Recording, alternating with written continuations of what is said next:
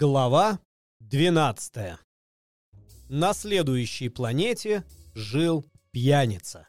Маленький принц пробыл у него совсем недолго, но стало ему после этого очень невесело.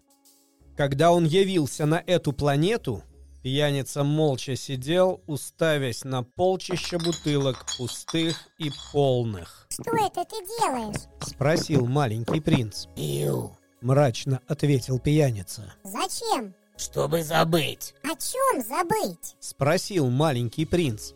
Ему стало жаль пьяницу. Хочу забыть, что мне совестно.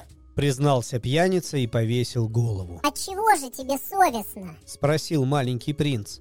Ему очень хотелось помочь бедняге. Совестно пить. Объяснил пьяница. И больше от него нельзя было добиться ни слова.